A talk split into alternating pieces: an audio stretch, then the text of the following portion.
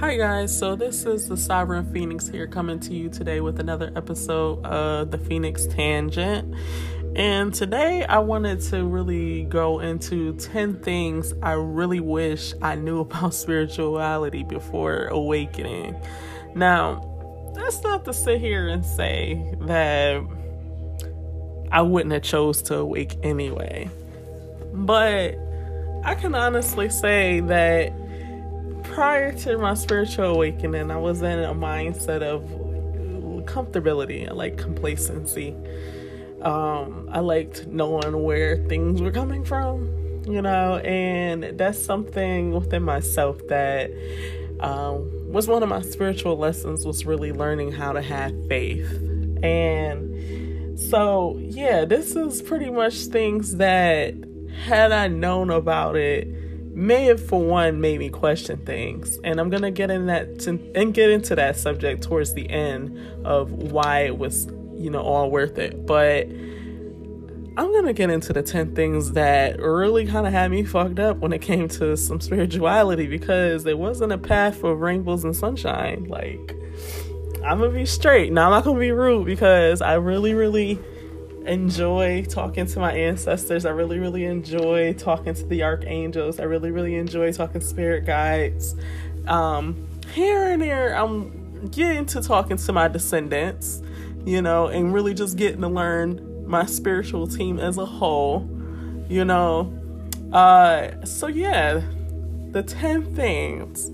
So the first one I have is how lonely the spiritual journey is. So, the amount of solitude one experiences when they're on their spiritual journey. First off, your eyes are open a lot of the time beyond everybody that you surround yourself with. Because when you start out your spiritual journey, you're going to be surrounded by, for one, the kinds of people that aren't as awakened because they're not on your vibration. And sometimes that's what forces you to really go through your spiritual awakenings because you're realizing that you're not really identifying with the people around you. So you're like, okay, I know there has to be better out there, but I don't know how to get to that better. So that's kind of like an indirect manifestation. So yes, solitude was the number one thing. And, you know, to this day, it's still one of the bigger things for me because I am kind of an ambivert. You know, I like my time to myself, but I like having people around. And yeah, one of the biggest things when it came to coming into spirituality and, you know, my mindset being different, my mind being open to things that the people around me weren't really seeing, it made it pretty lonely because a lot of them just thought I was freaking crazy. And uh, for a long time, I thought I was too. I thought I was schizophrenic. Like, I thought I was going through bipolar. I'm like, yo, I ain't know what was going on. I just started one day, I was hearing voices. And like I said, that does sound like schizophrenia. But as I did more research into why certain things were happening to me in a certain way, like I was starting to be able to read tarot cards really good too at that particular time when that happened. Um, you know, I really started learning more and more about, for one, clairaudience, and two, what mediumship really was. And, you know, initially I was like, no, I couldn't be a medium. I couldn't be, you know, I didn't understand clairaudience completely at the time. So I was just like, yo, that just seems like completely beyond my logical brain because I'm a Capricorn in life.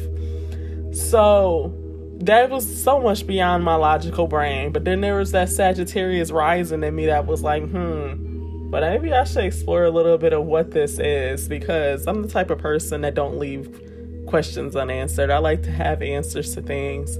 I like to be able to get to the bottom of why things is the way the why things are the way they are, especially within myself. So I definitely think that solitude was a major one for me because it was like, okay, I went for one day having a bunch of people around me. For one, they weren't healthy. I'm gonna be straight. I had good people and I had not so good people in my life. But I kept for a long time like, damn, I'm having so many people in my life that's really not going nowhere. And I have these ambitions and these dreams that I wanna, you know, pursue. But the kind of people I have in my life, if I pursue that, I'm gonna be the awkward one out I'm gonna look like I'm too good for certain people, all of that. And you know, for a long time, I kind of held back because I was worried about what other people thought of me. So I had to, in life, learn to really get over that fear of people seeing me for who they are, for, for who I am, and, you know, holding people's opinions of me before my own. And when I started making that decision to start letting go of people who didn't accept me for who I am, because that's something I had to do, because I'm like, if you keep people around that don't accept you for who you are, you know, a lot of the time, for one, they sending you negative energy and hate, which is obviously going to keep your energy down. But two, you know, those same people may be sitting out there like sabotaging certain things that you have for yourself. And it may not be like an active sabotage, like, you know, they you know manually manifesting that something bad happened for you. But sometimes it's just like when you should be focusing on things that's important to your goals in life or your life purpose. This person wants to go out and drink. Boom you don't spend uh you say two nights with this person a week drinking and over the top where you can't really put that time into where you really want to go in life you know that person's going to go on with their life eventually or maybe they won't but you'll still be stuck. You still will have not made the accomplishments that you had dreamed up for yourself. So it's like, you know, I had to cut people off like that because I'm like, damn, I'm not getting nowhere. I'm like, this person's experiencing success and stuff because they know how to budget their time. But when I look at my life, my life is a mess. And it's because I was sacrificing my cup for that person, you know, and helping them succeed, but not helping myself. So I had to cut that off. And in doing so, like I said, I, it led me to a life of solitude for a little bit because I really was like, okay, I can't have nobody around me that's taking that energy away from me. I have to be able to focus on myself. So I kind of did go into hermit mode, but that was kind of necessary in order to really uh, get my mind into the place it needed to be in. You know, people didn't get me. And people still to this day still don't get me. Some of them are starting to because they're waking up as well. Some of them are starting to because I'm showing my true self. You know, but in the beginning, no, I didn't have a lot of people around me. I had to kind of be a trailblazer in this area and just kind of learn on my own because, you know, not a lot of people around me were experiencing the same thing at the same time. So, yeah. So, solitude was the first one. Let's see how long I went on for solitude. oh, we. Wow, seven minutes. All right, so our next one is going to be shadow work. Okay. So, shadow work is another thing that before spirituality, I definitely would have thought twice about if I wanted to be spiritual first. Shadow work is by far one of the most difficult things I have ever dealt with in life. Okay. I've dealt with things that caused my shadow, and those things were difficult. But when it comes to shadow work itself, the shadow work is actually more difficult because that's emotions that have built up over time from multiple situations that reminded you of that initial situation. And you build up more and more resistance to really dealing with those uh those shadows. Those shadows become bigger and sometimes they become bigger than you. So you have to for one be in good mental health to really deal with shadow work.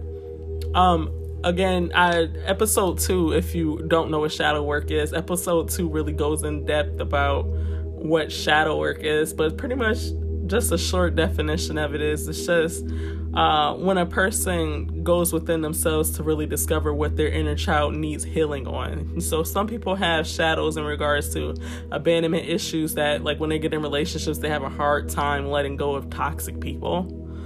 Um, some people have issues with money because they grew up poor, or maybe they didn't grow up poor and they didn't really learn how to develop a good relationship with money. Um, so I mean, people have issues with intimacy because they feel like whenever they let people close to them, they get hurt. So, shadow work means that you have to take the time out to address those issues within yourself and it can be a triggering very very triggering it's definitely gonna be triggering i'm not even gonna say it can be it's a triggering experience but it's you allowing yourself to be triggered to be able to figure out what's causing those issues and being able to take the time out to talk to your inner child and remother or reparent that that inner child to let them know that it's okay to let go of that. And allowing yourself to be able to just come to an understanding of why the situation happened the way it did and that you had no control over it. If you did, you know, forgiving yourself for it because, you know, you don't want to keep continuing in life to carry things that hold you back. You know, so shadow work, when it comes to spirituality, people think that it's an option. Shadow work is a necessity.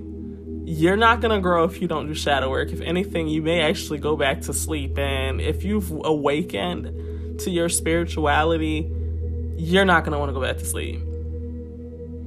That's just, I mean, you're to want to just because sometimes when you're dealing with shadow work, it's aggressive. But at the same time, it's one of the most rewarding experiences a person could ever have in their life is to finally be past something, to be able to forgive something, to be able to let things go. So, shadow work, had I known before, I would have been freaking afraid of it. But when it came to my shadow work, I spent a lot of time telling myself I wasn't going to do it. I, I was not going to deal with it. I didn't want to be a part of it. And, but I was asking for like Christ consciousness. I was asking for growth. I had, was like wanting a happy relationship and shit. So I'm like, I, I'm manifesting these things and I'm not even doing shadow work. Well, guess what the hell Spirit did? Spirit was like, "Oh, you want all of this? The only way you gonna get that is if you do your motherfucking um your shadow work. Because if you don't do your shadow work, honey, you're not going nowhere. That's the that, that's the only way you can get to it. That's the only per- that's the only way you can be ready for the things that you're asking for. You can't have a small-minded mentality and be afraid and be sitting there manifesting for situations that are bigger than where you're at now. Because with you know more responsibility, I would say that more growth comes more responsibility. So if you want something big like a house, you want to be able to buy that house you know, you want to make sure that your house is a healthy home. Then you need to address your shadows with the home. You need to address your shadows in relationship with money. You need to address your shadows in relationship with putting in follow through work because you do have to follow through when you want things like that. You know, it's not just, oh, I'm gonna buy a house and I have money. You have to work on your credit. You have to know realtors. You have to know how to look at houses and how to make down payments and get loan assistance if need be. You know, you have to really just know the ins and outs of what you're dealing with so you're not falling into, for one, a money pit or falling into a situation to where you can get yourself back out of it. So I think that's a big one. Shadow work for me I go through shadow work regularly. It's a consistent thing. So shadow work itself is definitely something major that I think that had I known before spirituality, I would have been hesitant to really explore it further. But I'm glad that I was thrown in in that way because it's been something that has been rewarding for me. It's been freeing for me. And I'm grateful for shadow work. It's just sometimes when you're looking at it at the end of I've never dealt with my emotions in this way before it can be a little bit daunting. So, all right, the next one I have here is ultra empathic. Whew. Let's be honest, when it comes to spirituality, um, if you're not an empath, I'd be surprised. Most of us are empaths. We are willing, or not willing, but we are able to really pick up on the emotions of others. And most of the time, we don't want to. Because when you're picking up on the emotions of others, sometimes you don't even realize that you've picked up on somebody's emotions. Sometimes you could just like literally go to the store and all you do is interact with the cashier to make sure that things are paid for. You come get, get, in your car, get ready to get home, and you're just like in a negative mood, but you started out the day in a good mood. You didn't realize that the cashier was having a badass fucking day, so you're like, oh, okay. You took on the emotion of this person. You're like, damn, why am I like this? Ain't nothing even happened to me today. And sometimes that comes from being an empath because you've picked up on that person's energy. You know, so um I can honestly say that I'm very, very sensitive to people's energies when it comes to being around people. So it's like one of those things that just making sure that I have to protect myself. And when you become spiritual, you definitely become like a, I don't say a conduit, but you do somewhat become a conduit of energy. You're able to pick up energies, and it's good for you to learn how to really protect your energy. That way, um, you're not taking on energy that doesn't belong to you. You're able to return that energy back to sender. Um, but the good thing about that is you're able to read people, especially liars. You're a bullshit detector. You could tell when people are lying to you. You could tell when something just ain't right in a situation. You can really like that's what I really really like about being empathic but I also like the idea of I can tell when somebody around me is going through things and they're just too afraid to really speak on it. You know, I can really sit down with them and let them know that I'm there for them instead of just being cold hearted and not paying attention. I can really be like, okay, this person really, really needs something right now. What can I give them? The best thing you can always do is just un- unconditionally love them, you know?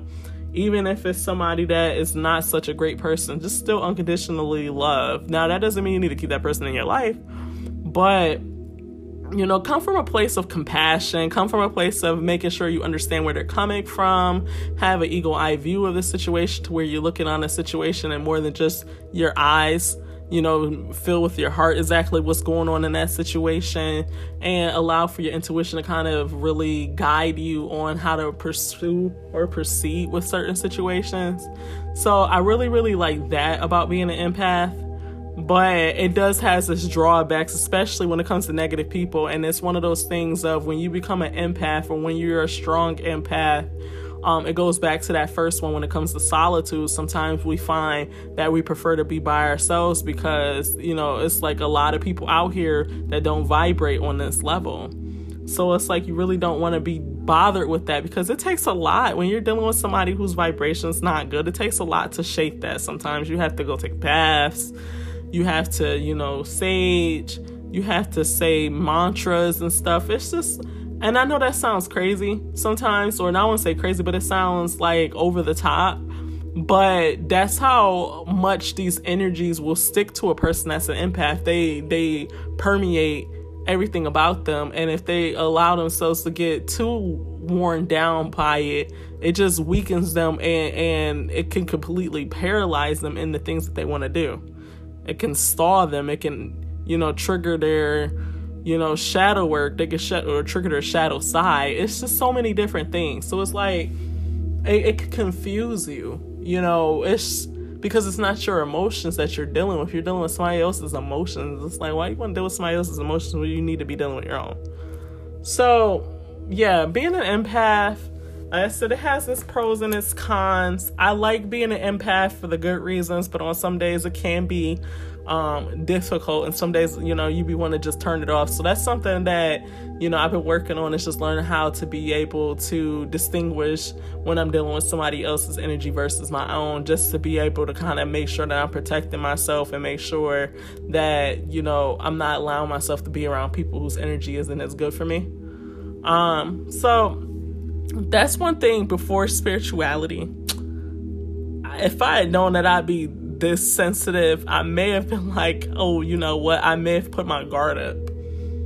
So it's one thing I kind of wish I knew, but I'm glad I didn't know before spirituality. And I think that most of the 10 things that I have here are going to be things that I wish I knew, but I'm glad I didn't know at the same time. All right, so the next one is confusion about what intuition is versus ego. That was definitely for me one of the most annoying things I've ever had to deal with in regards to spirituality is um trying to understand the difference between them. Because obviously you know when you are in a position of having to make a decision about a situation you know the voice inside your mind is ultimately what you know decision you're going to make but when it comes to learning the difference between intuition and ego, it's a little bit more difficult because both of those are going to come to you in a form of thoughts. Um, now, intuition doesn't just come to you in a form of thoughts. Sometimes it comes to you in the form of feelings.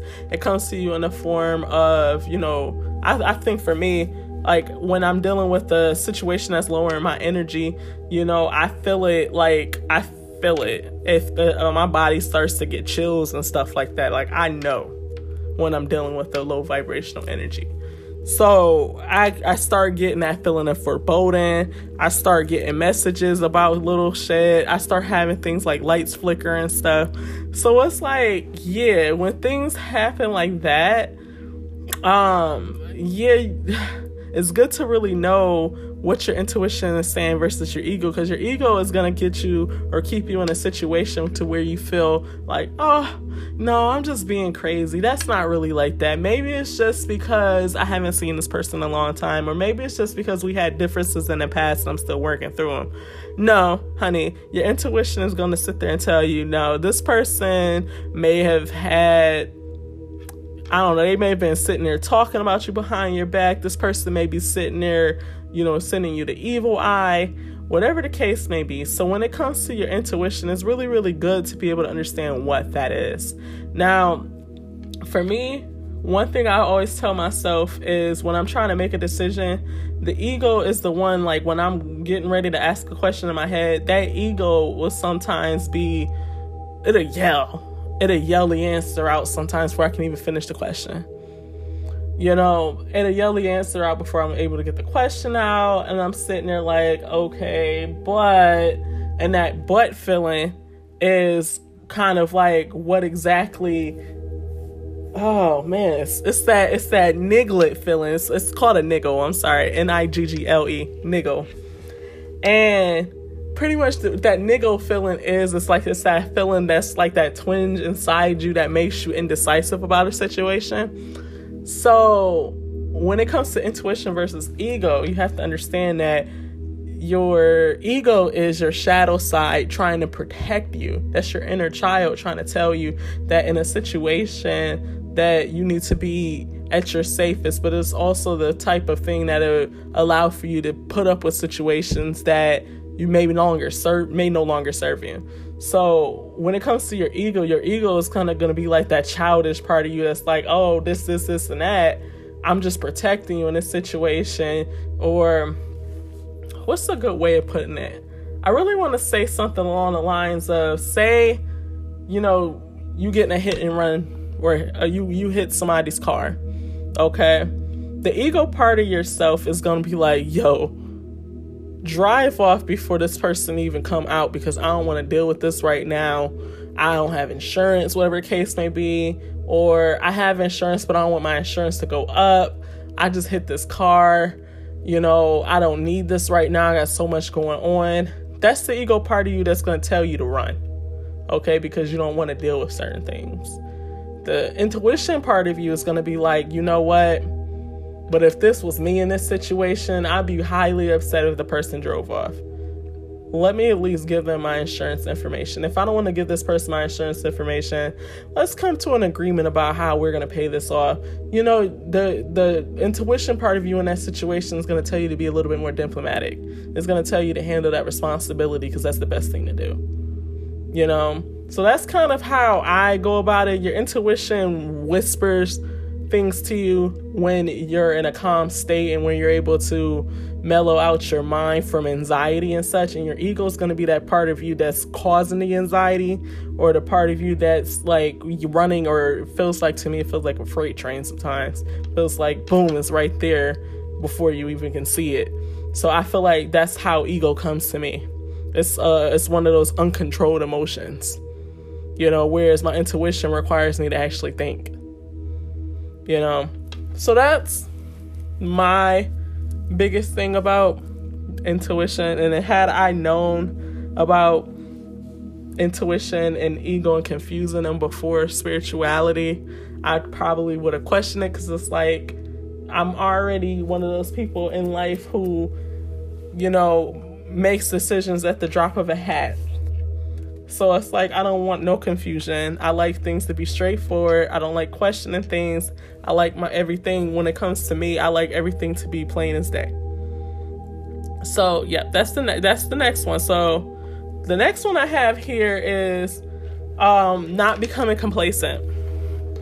Now, that's a big thing for me because you know, in life for me, I feel like I've always been running, running, running, and always doing things and not really having the time to really sit down and enjoy life, you know. So when I get to a point now where I've experienced successes, or I feel like, okay, maybe where I'm at right now, I could just relax a little bit. You know, I have to learn within myself not to become complacent because things are always changing, the wheel is always turning in life, you know, and when it comes to spirituality, whenever you become begin to become complacent and where you are, that's kind of like a sign that okay, you know what? It's time for you to start going up again because you're kind of getting settled in this energy. And you don't want to become stagnant in life. You know, now that's not to sit there and say that you shouldn't be complacent in certain things. I wouldn't really want to say that you want to be complacent, but you should begin to feel at least comfortable within certain things in your life. If you are spiritual, you should be able to want to be comfortable in your feelings. You should be able to feel comfortable and trust in your intuition. You should be able to feel comfortable with the kind of people that you have around you. But at the same time, don't become complacent in them. Don't expect things to be a certain way at all times. Be able to expect changes be able to understand that changes need to happen in order for things to move forward. So, not becoming complacent was definitely something for me because I've always been looking for that time of rest just because I feel like I'm always working. Um, and you know, I have to remind myself because sometimes I don't realize I'm becoming complacent in a situation until I'm already complacent. So, when I become complacent in a situation, then it's like, oh, all right, it's time for me to think bigger because there's obviously more out there than what I'm doing. This is a plateau. And when you start to get into that stagnant energy, things to start to begin to kind of like not move as much for you. So that's a big thing for me. It wasn't as big as the other ones. I don't think that it would have been something that I would have, uh, I think it's something that I would have been grateful to know before spirituality, but it's not something that I would change because it's what keeps me motivated. So I was already the type of person beforehand, before I got into spirituality, to not really get complacent anyway. So it's like, uh, while I'd love to be able to sit back sometimes and really relax, and I do, you know, but I just don't allow myself to become complacent. You know, I never allow myself to believe that I can take things for granted in life. You know, I still stay with gratitude. I still believe, hey, you know what? The wheel's gonna turn in this situation. Do I want to be at the bottom of that wheel? Do I want to keep going up to the top? You know, there's gonna be times where you start at the bottom, but when you start at the bottom, why not start at the bottom in a new in a new situation instead of starting at the bottom like you're starting all over again? You know, so yeah, complacency was a big thing for me, but it wasn't as bad as I would have said it was. All right, so the next one, oh, the next one is the constant need to surrender. For me in life, I've never surrendered up until I started doing shadow work. I've never surrendered. Whenever it came to my emotions, I always have been the type of person that put things on a back burner to deal with later, and then that later never came. So I had a lot of emotions that I had held on to. So when it came to my shadow work, my shadow work was particularly brutal. So all I kept getting in this situation when I was really getting into my shadow work is you need to surrender, you need to surrender, you need to surrender. I've never done that before. I'm not the type of person that does surrender. Like if I was in Harry Potter, I'd be in Gryffindor. Okay. I'm fighting to the end. That's the kind of person I am. I always pick up and, and, and my sword or my crown and, and continue. That's I'm a warrior at heart, you know. Learning to surrender takes a great amount of strength. It takes a great amount of courage. It takes a great amount of understanding of what you're surrendering and uh, it takes a great amount yeah, I say courage because it takes a lot for a person to be able to say, you know what, in this particular situation, I'm not getting anywhere. I need to be able to release this to spirit, to Yahweh, to God, whoever you pray to. for them to fix the situation or let it go. Or just allow things to happen as they're supposed to without your interference. You um, know? So, the constant need to surrender is definitely a big thing for me because I feel like sometimes I be wanting to kind of recover from the last surrender. Because surrendering isn't easy. You know, for me, the last surrender I did was yesterday. And it was highly emotional for me. Um, but it was something that I know I needed to do because I'm learning to love myself a little bit more each day. And I realized that in that particular situation that I wasn't loving myself enough for the things that I was dealing with. So I said, you know what?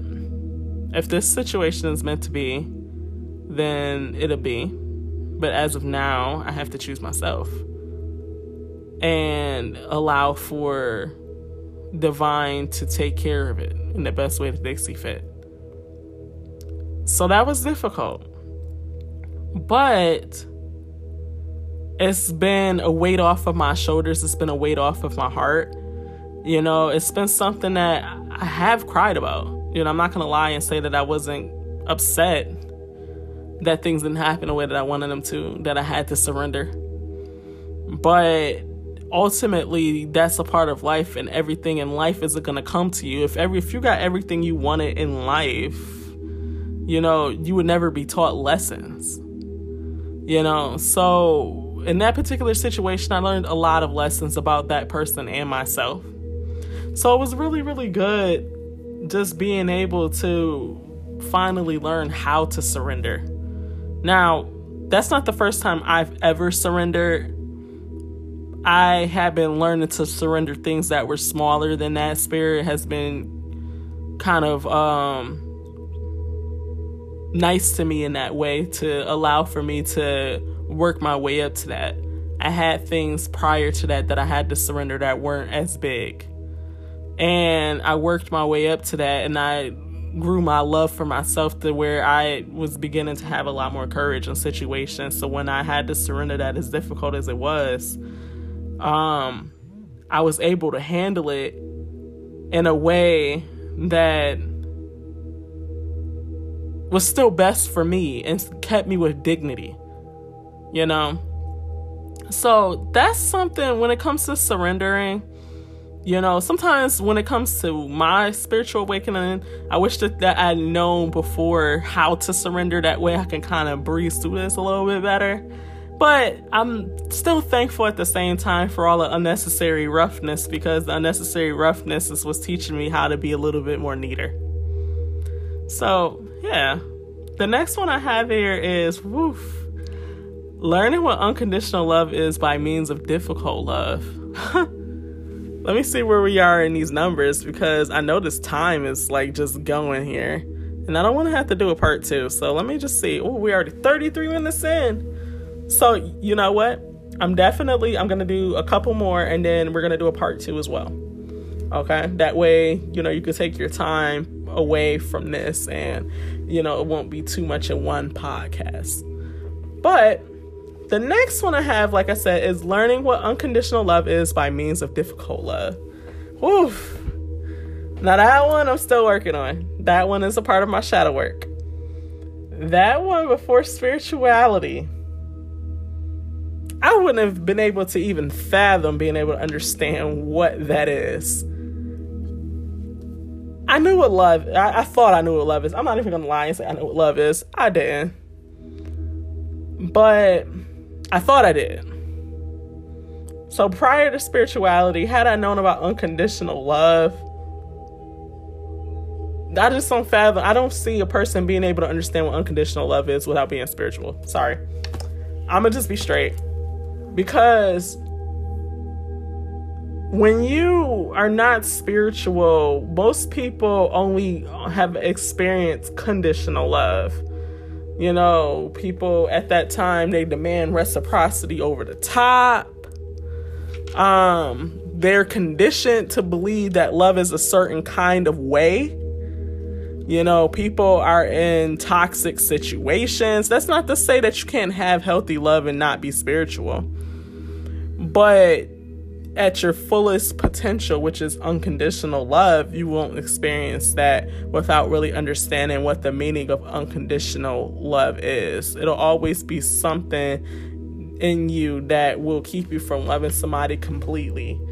Um so that's the biggest thing. I had to learn for myself how to unconditionally love myself. And that's been one of the biggest lessons for me is learning to unconditionally love myself because I'm pretty hard on myself. I'm a Capricorn. We're pretty hard on ourselves. We definitely hold people to a standard, but we hold our we hold ourselves to an even higher standard. You know, so whenever things don't go the way that I planned them out, I do scrutinize myself sometimes and I look at what could I have done differently to make this happen this way. You know, and I overthink things sometimes. And that is one thing that, you know, as a person that's spiritual and learning about unconditional love, you have to learn how to understand that life is meant for you to be able to make mistakes because you're meant to learn from those things. And you have to be able to be like, you know what, self, maybe that situation wasn't the best plan, but be grateful that that happened in that particular way. You know, it's okay. Pat yourself on the back. You know, you tried your hardest with what you knew at that particular time. You know, so I'll never again, I'm still working on it, but I'll never again um conditionally I will never conditionally love myself. I will always practice unconditional love for myself. And I'll do that because I deserve it. Because if I unconditionally love myself, if I'm looking for a life partner in life, you know, I want that person to unconditionally love myself or oh, love me too. So you are what you attract, or you attract what you are. You know, if you're weak, sorry to say, you're gonna attract weak people. It may not appear that way. It may appear that that person's stronger than you, but they're not. They just have a different way of showing their weakness. You know, but if you come from a place of unconditional love, where you're able to love somebody despite their faults, you're able to love somebody despite how they tr- I won't say how they treat you because you should be able to know how you need to be treated. But you come from a place of compassion, you come from a place of understanding. You are willing to help. You are just ultimately just there for that person's heart and not what they can give you, what they can do for you. You know, you're able to give to that person without the expectation of receiving it back. And if you do receive it back, that's wonderful. If you don't, that's also fine. You know, but that's what unconditional love is. And I had to learn that by means of difficult love. I had to learn that through having a difficult marriage. I had to learn that through having a difficult relationship with friends and family. And I had to learn that through having a difficult relationship with myself and realizing within myself where the mistakes are within the love portion of my life. You know, I excel at almost everything but love. And that's one of the biggest things I should be good at. So I'm working on that. I'm working on that. You know, I'm not going to sit there and say that I'm just this big loving person. I'm guarded. And I think a lot of people out there are. Like I'm guarded as fuck. Like I will check every box on you before you come into my life because I, I have trust issues like most people do. And that's something that I'm working through is unconditional love. And being able to trust again. Because I know I know for damn sure I'll never be in a relationship where people treating me the way I have been treated. You're gonna to come with new shit. So yeah unconditional love by means of difficult love was something that before spirituality, I wish I had understood, but I did not have the capacity to understand. So I'm grateful for that. Because spirituality opened my mind up to understand what unconditional love could be. It, it opened my mind up to understand what surrendering is it opened my mind up to keep on going when I felt complacent. It opened my mind up to understanding what intuition is. It, under, it helped me understand how I can pick up on the energies of other people and keep myself safe from the depressions and stuff that I used to experience prior to this because I was picking up other people's emotions without realizing it. You know, I enjoy my solitude as well, which is the first one here. I enjoy my solitude because my solitude is ultimately what allow for my growth. It allowed for my healing. You know, I was around people that kept me from doing that. So I'm grateful for being able to do that. Ooh, so the last one I'm going to do on this particular podcast today is letting go of what doesn't serve you. letting go of what doesn't serve you has always been oh that's one of the most difficult things in spirituality that I've ever had to deal with. Letting go of what doesn't serve you is a part of shadow work, but it deserved its own mention when it came to the 10 things that I wish I knew about spirituality. I wish I had known that when I asked for Christ consciousness, that I was going to start dropping people like flies. I wish I had been able to understand the emotional toll that it takes on you. And I wish I had been under, able to fathom how much better I would feel by doing so so I can let people go sooner. You know, letting go of what doesn't serve you doesn't doesn't always have to do with people has to do with jobs too. Toxic job environments. Being able to say within yourself you know what? I deserve better than this. These people can go fuck themselves. I will find another job. I will start my own business. I'm not doing this. And being able to know your worth in situations you know i'm not sitting there saying go quit your job tomorrow because you, you know you got bills and stuff too. I'm not to sit there and tell you do that. But being able to realize you know what I don't like this job. I really want something better.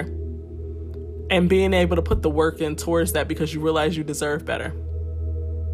I think that's a big thing that was really, really good for me. I used to overstay situations in the past because I felt like it was the only way I was going to be able to have money to pay bills. And that was a small minded mentality. And it's important to really understand how to let go of things and just be able to trust that when you let go of what doesn't serve you and you raise your vibration, that the things that do serve you will come in. You know, and me letting go of my job recently, I found that I was able to make time for these podcasts. I was able to make time for the card readings I do. I was able to really focus towards my healing process. I was really able to really sit down and just get myself together and ground myself and figure out what I want for life. And that's not something that I've ever done before. And I realized that I was actually pretty talented at so many different things that it's like I never needed to work for anybody. I was developing talents the whole time because I just found fun in different things and I was very creative. And I still am creative. What am I talking about? I'm creative as fuck. But letting go of what didn't serve me opened up that that bridge. It opened up that door for me to be able to pursue the things that did serve me, that does serve me, and it's for my highest good. And I find that that's the most rewarding part of becoming spiritual is being able to let go of things in the past that would have held me back.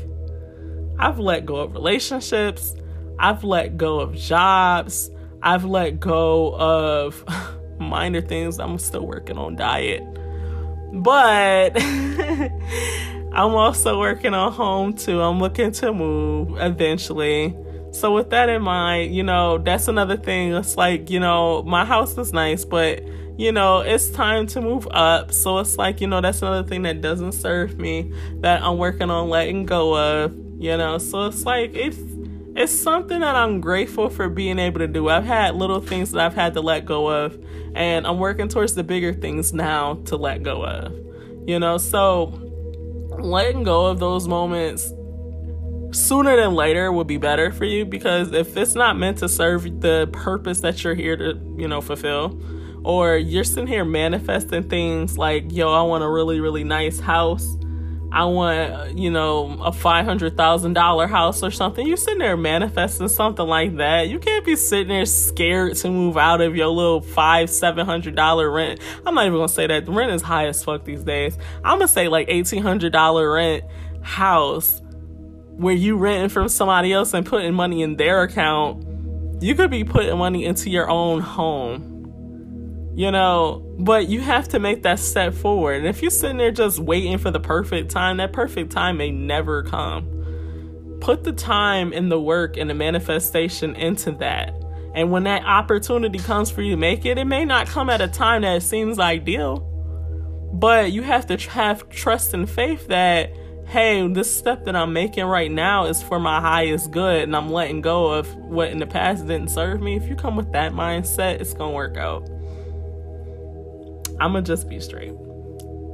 So, what I'm gonna do here is I'm going to go ahead and put this uh, as the ending of part one. I am going to do part two and upload part two at the same time so you guys will be able to uh, watch this seamlessly. But I just want to make sure that we're just not making these podcasts just way too long just now. So I am going to come back to you in part two. So if this is where your journey is going to end, if you're not going to listen, which I feel like you are. But if you decide not to, I do thank you for tuning into uh, this episode today of the Phoenix Tangent, and I will be back to you soon. Sending love and light. Thank you.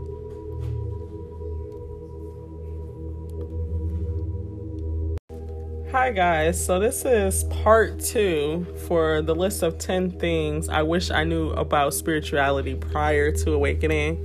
Um, oh yeah, this is the Phoenix tangent, by the way. I probably should have said that first, huh? So, yeah, this is part two. And where we left off last was about letting go of what doesn't serve you. Uh, we did go over that, and that was definitely one of the more heavier topics that I've ever um, dealt with in regards to spirituality, is being able to let things go. But um, it's one of the most rewarding it's definitely one of the most rewarding choices one of the most rewarding parts of spirituality that i do love is knowing that when i let things go that there's something better coming. So yeah that was where i left off on the last one. Our next one here is um learning what the psychic gifts are that i have and you know, learning what my spiritual path is and how to apply those psychic gifts to my spiritual path. Now, I'll give you just a few things that I'm pretty versed in. Um, in my spiritual path, um, you know, as I mentioned in the last podcast, you know, I do have some, you know, mediumship abilities. Um, I also am very empathic as well. Um, I definitely experience clairaudience, I experience clairsentience, um, clairvoyance. Um, oh, I got a lot of them. Just to be honest with you. the one that I experienced the least in regards to the clairs is the smell one, but that's like clairalience or something. You know, I do believe that I do have it. It's just not something that I experience a lot of. I mostly experience mostly um, clairaudience. That's my strongest one, and I experience um, well, obviously being an empath is just all day, everyday thing. You know, mediumship for me, all day, every day is constantly like when you are a medium when you are somebody who can pick up on the voices of the other side or you can pick up on the voices of the people that are here um it can be an interesting it's very interesting. Let's just say that. That's one thing i have to be honest with you. Prior to my spirituality i don't know if i would have handled that too well. Now i can honestly say that prior to my spirituality, that had I known that, I would have thought I was freaking crazy. I would have, my logical brain would have just said, nope, that doesn't make sense. We can't see it. We can't touch it. This isn't, this isn't real. You know, again, being a Capricorn, that's kind of how my mind works. I usually like need to see things.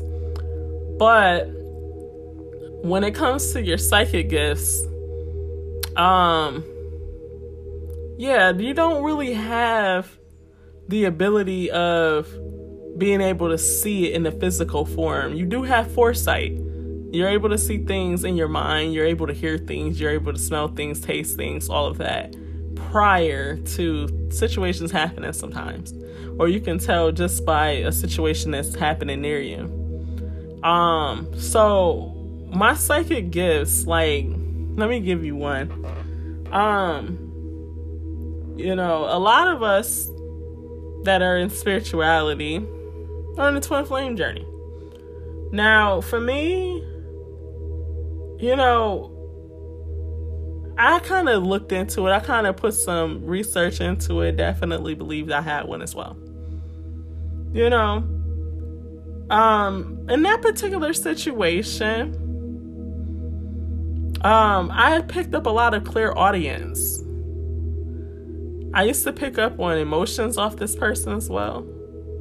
But I also used to pick up on a lot of music. And it was a really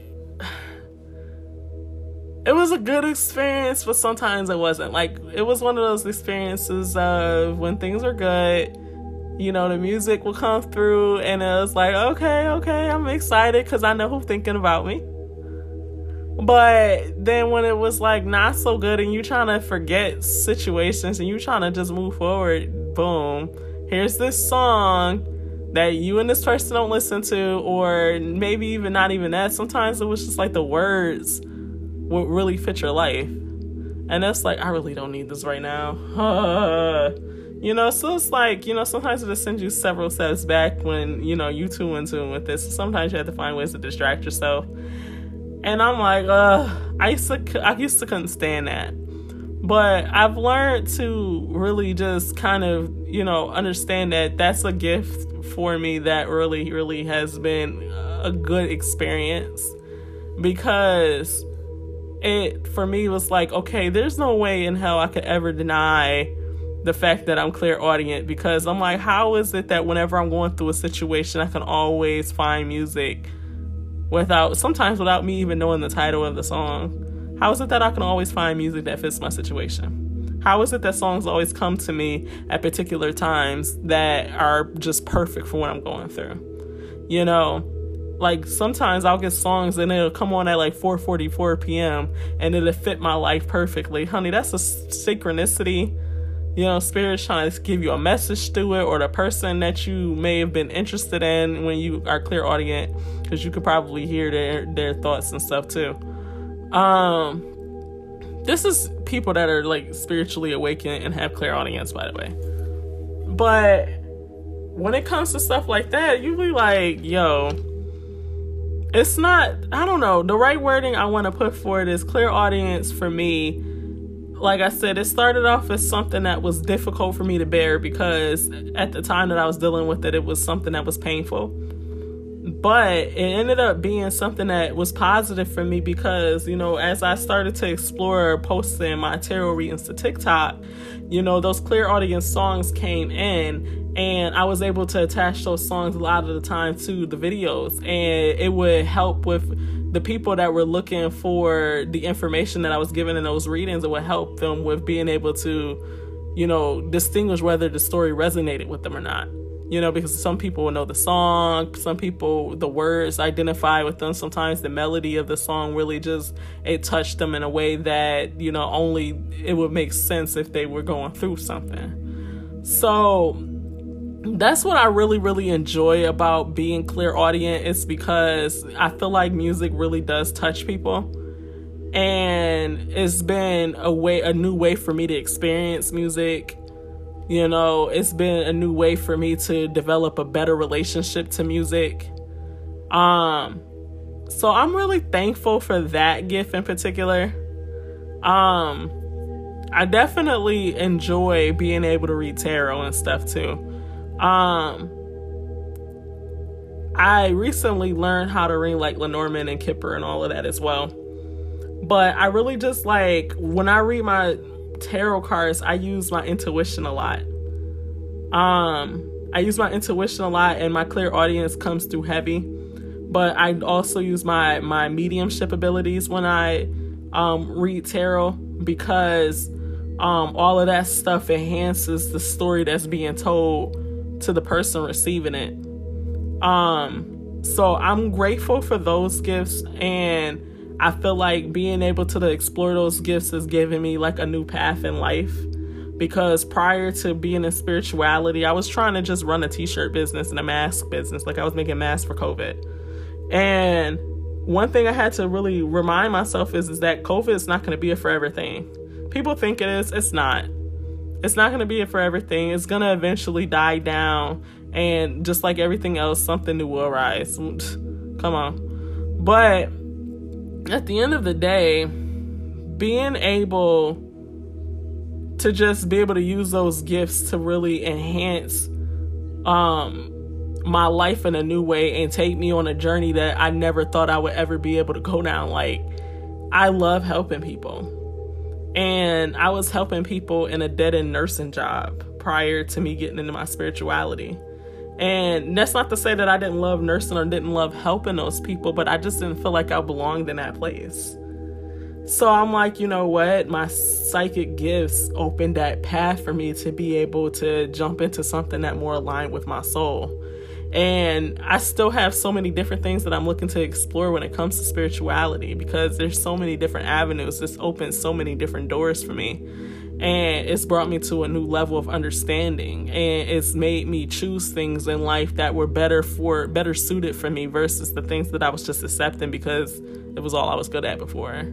You know, it's given me the motivation to kind of take the time out to learn new things and understand the downloads that I get about certain situations because maybe in a past life I was good at this.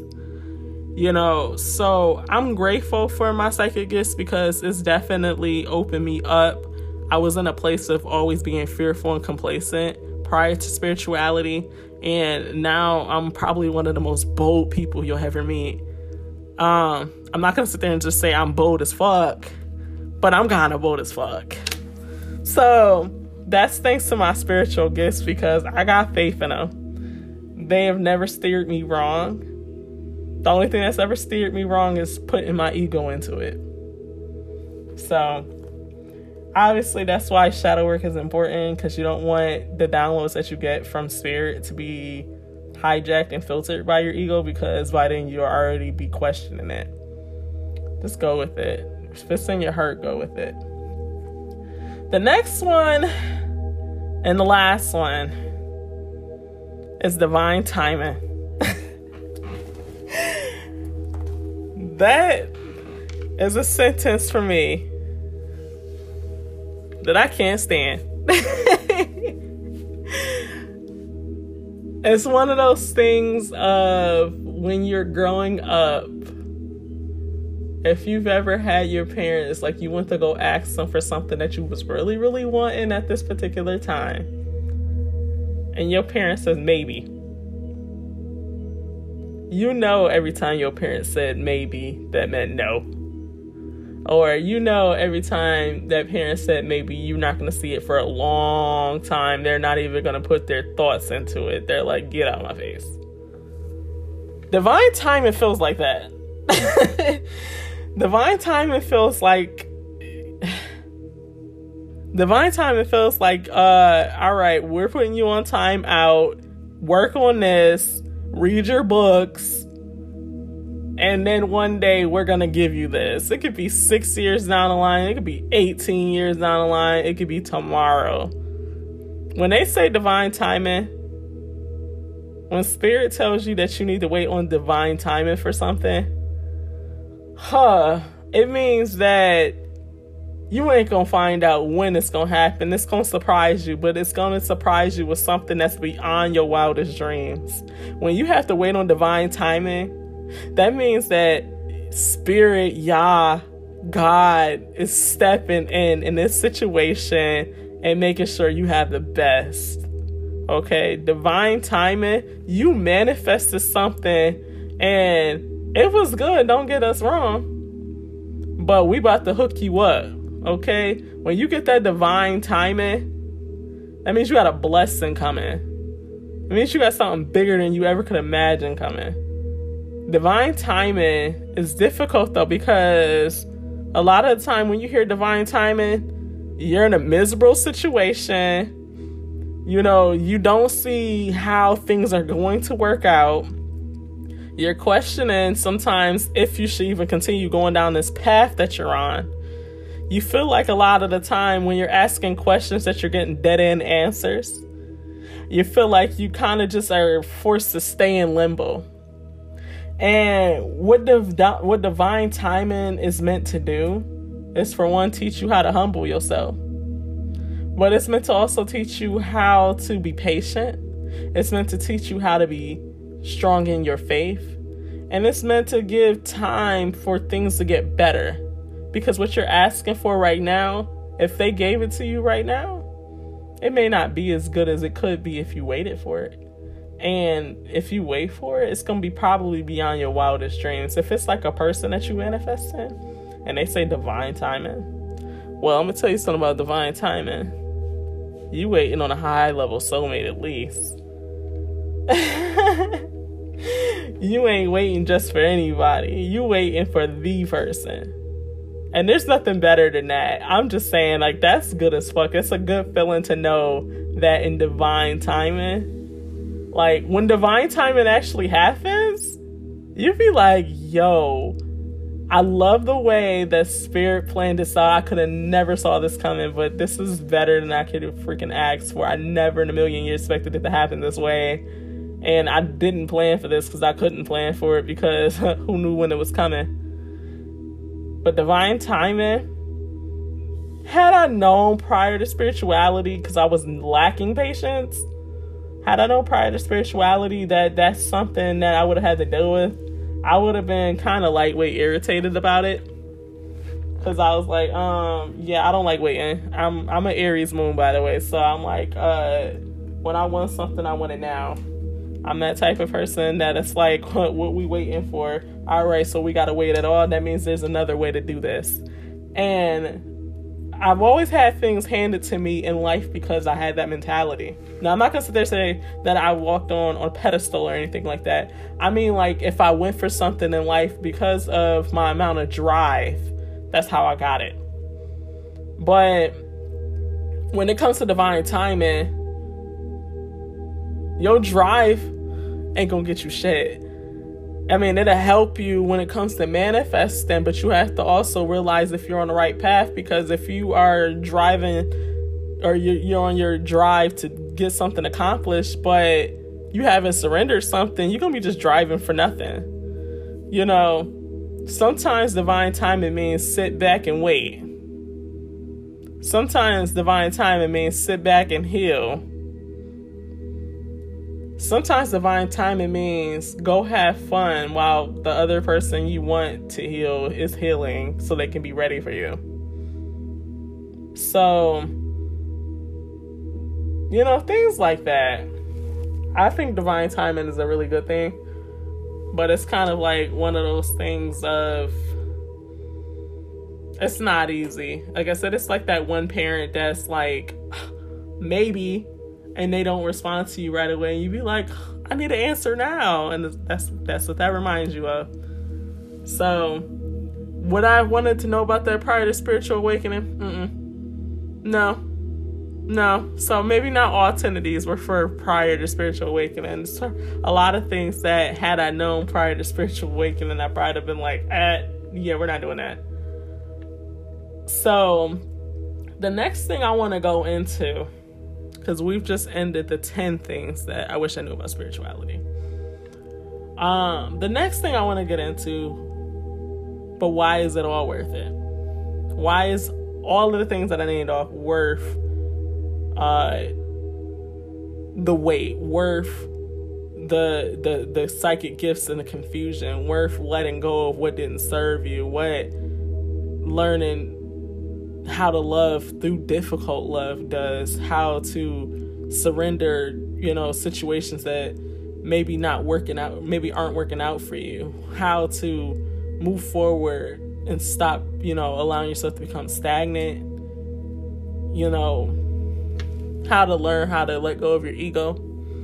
and allow your intuition to be the strongest muscle. And there's many more. Obviously, shadow work and you know being an empath and all that stuff. There are big things of spirituality, but all of that stuff is worth it because through all of that, I found my true self. You know, I found the part of me that really enjoys life. I found the part of me that is happy within their own skin. I found the part of me that didn't care what others thought. I found the part of me that enjoys working. I found the part of me that enjoys what I do for work, enjoys people and the people that I have around me, enjoys meeting new people, enjoys learning new things and feeling like that in me pursuing the things that I enjoy doing that I'm also helping others in doing so.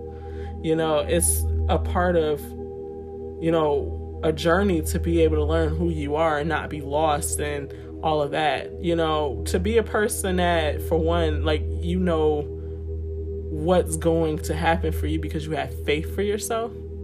That is a, a, a beautiful feeling that's not to sit there and say you know that you know you're gonna have a house in five years. But you know that if you manifest and that you wish for something, that it's coming.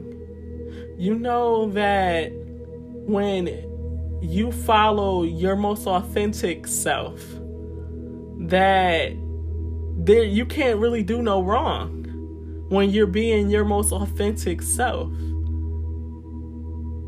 You may feel like certain things make you feel wrong. You may make mistakes. But when you're being authentic to yourself, that is the best form of self love that you could ever give yourself. It's not hiding your face for nothing, not selling yourself short. That is one reason why I feel that this is all worth it. Another thing is you know, and letting go and surrendering people that weren't meant for me, didn't serve my highest good. It helped my vibration to raise.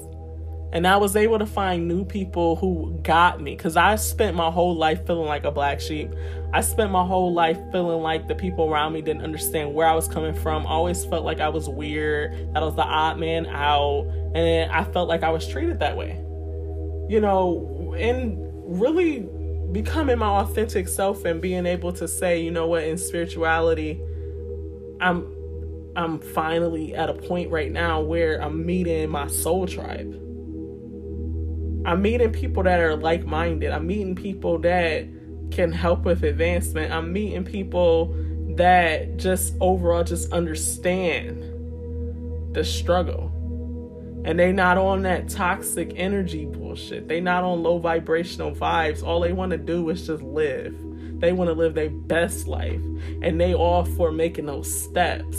And when you meet people like that in life, yo, that's a whole different vibration. When you can sit in a room across from people and talk about the trips you want to take and make plans and, and, and you know talk about spirituality, talk about where the world is going, and it's a genuinely legit conversation where you're connecting with that person on a more spiritual level. That's something that's unmatched. We're not sitting up there talking about who cheating on who we're not sitting up there talking about who got fired from this, who not following a path. We ain't got time for that. That's no vibrational bullshit. Don't nobody give no. When you meet your soul tribe, your soul tribe is the vibe. That's the vibe. And you know the vibe. If you've ever dealt with people where you just was like, damn, I'm in a good ass mood being around this person, that's your soul tribe. Now, I'm not to sit there and say that you can't find that happiness within yourself because that's what brings in your soul tribe too. But genuinely just knowing that you're around people that just understand you when you are being yourself. That is a vibe. So, the next one I have is my spirit family. Now, that's a little different for me than Soul Tribe. Like, the Soul Tribe is the physical people on earth that I connect with, but my spirit family is more of like my ancestors, um, the archangels, the angels of the highest white light. Um, for me, that's Yahweh. He's definitely a big part of that. Um, my descendants, my spirit guides. You know, I have, huh, I feel like the fairies come through too. So, judge if you want. Look, it's one of my synchronistic times too. 847 is a is a synchronistic time for me yeah, the fairies be coming through the dragon realm, um, the unicorns. Yeah, so if you're spiritual, you're gonna hear things like that. People from other galaxies as well, because spiritual people, for the most part, know about this stuff. Okay, it's if you're not awakened. Look, this we're not judging over here, but if you're not like really like open to that stuff, you know, I'm just gonna say right now, this podcast is gonna get real litty when I start talking about stuff like that. But when it comes to those kind of things, um my spirit family really come through at different times to help with different things. If I'm on an emotional level, I have ancestors and I have angels and spirit guides that will try to help guide me back to a more positive light.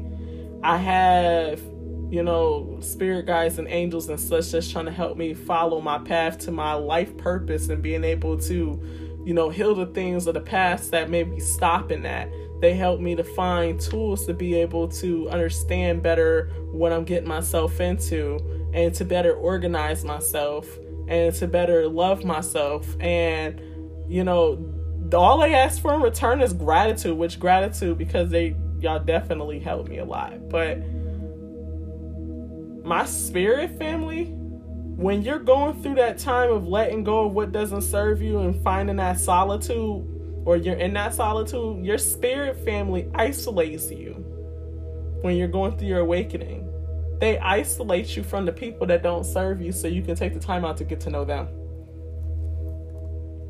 And they do that because it's like, all right, you don't been through this. Now it's time to introduce yourself to the real people who's helping you here. All right, let's get to know each other. And once you begin to develop that relationship with them and you begin to have gratitude because they are helping you, like, yo, they stop you from getting hit by cars, they stop people from breaking in your house, they stop you from, you know, getting into potentially bad business deals, from getting with a toxic boyfriend or girlfriend or whatever you date, you know, they stop you from getting into situations that are negative for you. They always try to make sure that, that you're keeping your highest good uh, in the forefront, just like they do. So that when it comes to your spirit family, your spirit family is gonna always have your best interest. They're gonna always show you love. They're never gonna be upset with you. They may be like not in agreement with what you're doing, but they have unconditional love for you in the spirit realm. And it's so important for you to be able to connect with them to be able to understand what unconditional love is. Because your spirit family, they don't been here, done that. Some of them haven't been there, done that, but they know what unconditional love is because that's what they are. That's angelic energy. Okay. The next one I have here for why was it all worth it? It made me more sure of myself. I used to be weak. I used to be a type of person that allowed the feelings of others to get in the way of me doing what was best for me. I used to be the type that would not speak up for myself because I didn't want to make waves. I used to be the type of person that would give my cup to others, and then when it came time to myself, I had nothing but dislike and disdain for myself. I didn't trust my decisions, and I didn't trust that I could live without another person helping me. I didn't trust that I was capable of anything more than what I had already done. You know, I didn't trust that I could bring in the kind of people into my life that understood me. And this spiritual journey, this awakening, this shadow work, going through that solitude and letting go of people, just the all the stuff that I went through through my spiritual awakening. I learned to become sure of myself. I learned to trust myself. And I have days where I'm like, mm, I gotta get a synchronicity on this one. But for the most part, I don't question myself. I trust myself before I trust anybody. And the reason I know is because I know for myself, I know where my head has been. I know what I've been through. I know what I've learned through my lessons. I know within myself that when it comes to decision making that I can make decisions. I am fully capable of that. And I am fully capable of trusting my intuition. I am fully capable of making anything happen that I set my mind to. If I say I want to do something, the only way I'm not doing it is spirit see something within that path that's not good for me, and they're gonna stop that because rejection is divine protection, of course. But if it's within will to have for me, for me to have whatever the hell I set my mind to, it's gonna happen. No question. Because my spirit family got me.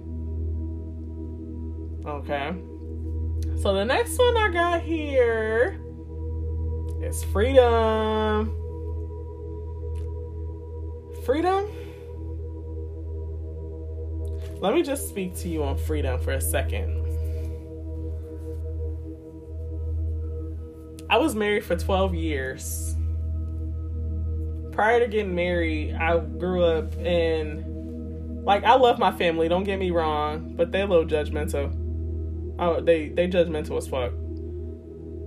And I grew up always feeling like I was walking on eggshells, always feeling like I couldn't make steps without being judged, always was timid in how I made my movements. I always kept things to myself because I was like, oh, if people see the real me, they're not gonna like me.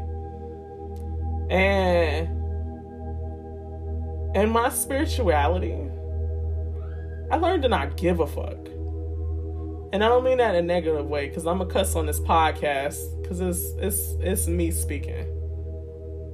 But freedom, being able to have the physical and mental ability to walk away from anything that I want to.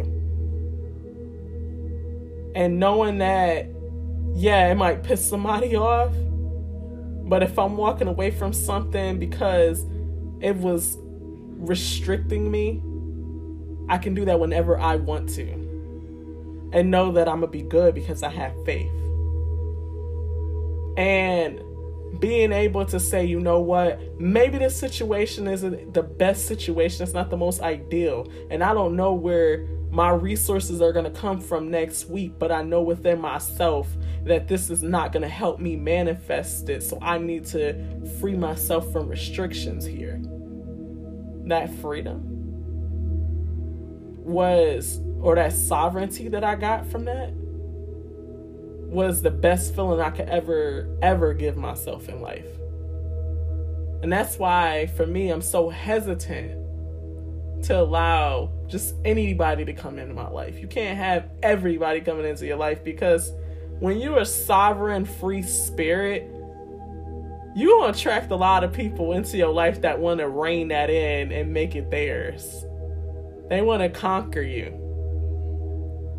And I can't be conquered. I can't be conquered. I may let you in and allow you to be in my life, but you'll never conquer me. I will always remain free. Now, you can be free with me, or you can be free without me, but I'm going to be free no matter what.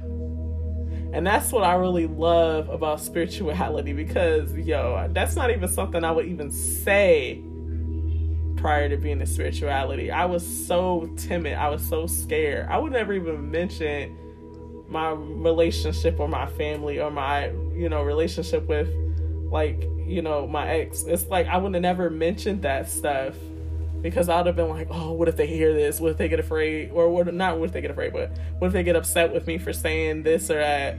I'm like, I was nice enough not to say names, but truthfully, I don't care if I'm hurt in this particular way because I'm free as fuck. And I can say what the fuck I want.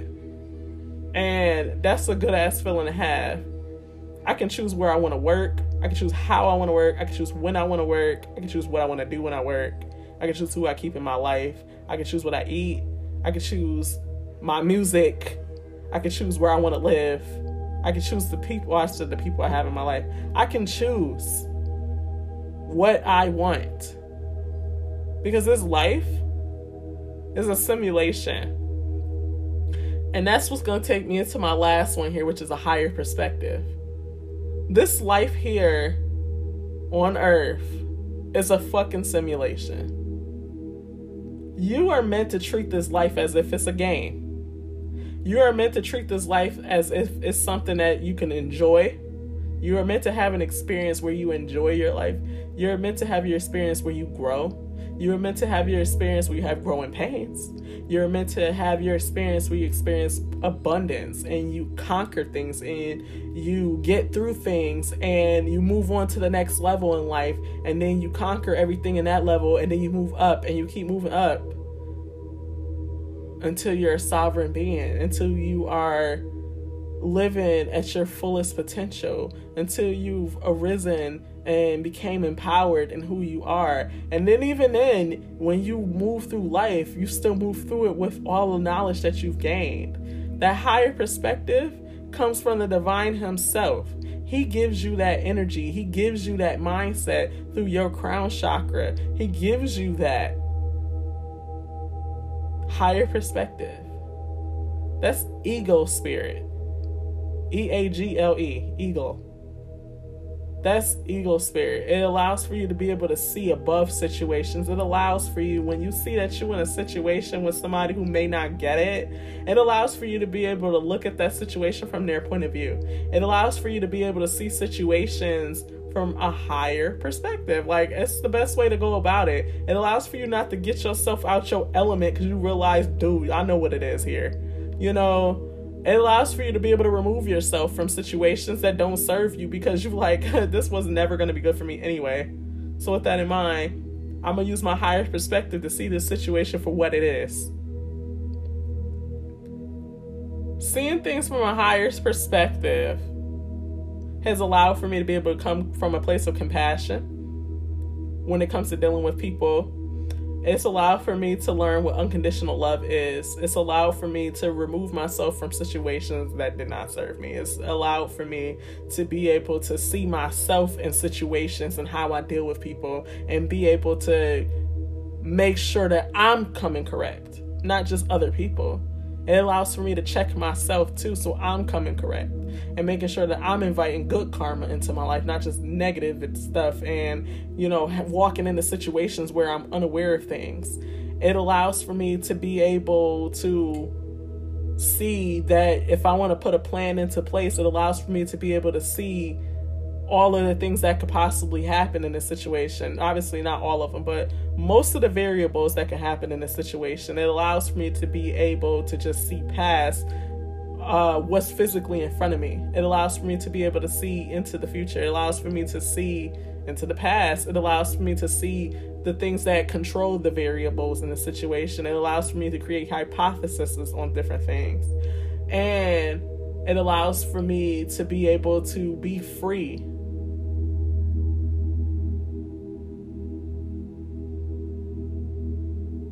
Yeah. A higher perspective. That's one of the best freaking things I'm have to say between higher perspective and freedom. All of these that I named off are really, really A1. I have to say they're really good, but those two things have been what has gotten me out of my dark nights of the soul they have been what's helped me with my shadow work. It's been uh, good when it comes to me being able to surrender. It's been good when it comes to my complacency. It, has been good about learning about my, you know, being empathic, all of that. It's just overall as a whole been an experience that has helped me grow into the kind of person I am now. And the kind of person I am now is a force to be reckoned with. I went from weak to strong. I went from not knowing who I was to knowing exactly who I am. I went from not understanding my capabilities to being able to I'm I'm not fully aware of all my capabilities yet. No, I got more because spirit loves to unveil things to you at a, you know, one thing at a time. But I'm starting to learn what my capabilities are and they're way beyond anything I ever dreamed of for myself. Which is why divine timing is important. So, yeah. All right, guys. So I think I've been on here long enough with part one and part two. And I really do appreciate you guys for tuning in. Anybody who tunes into this, I do send you guys love and light. I do pray for your well being. And I hope that you get a positive surprise today because you just went through two podcasts with me in one go. You a G for that. And I hope that your spiritual awakening, if you're going through it right now, I really hope that your spiritual awakening is kind to you. I really hope that you find the kind of people in your life that'll help you get through it. You know, I really hope that you experience the most kind of growth. Ah, bummy Facebook. but I hope that you find you. I hope that you find your family, your spirit family, your tribe. I hope that you become more sure of yourself. I hope that you learn to free yourself from that mental prison you're in. And I hope that you're able to see things from a higher perspective. Because it is all worth it. So, yep, that's really to be it. I'm about to click off. I have to go cook for my daughter. I'm a little bit late. But I do thank you guys for tuning in today to the Phoenix Tangent. And as I said before, sending love and light. Thank you.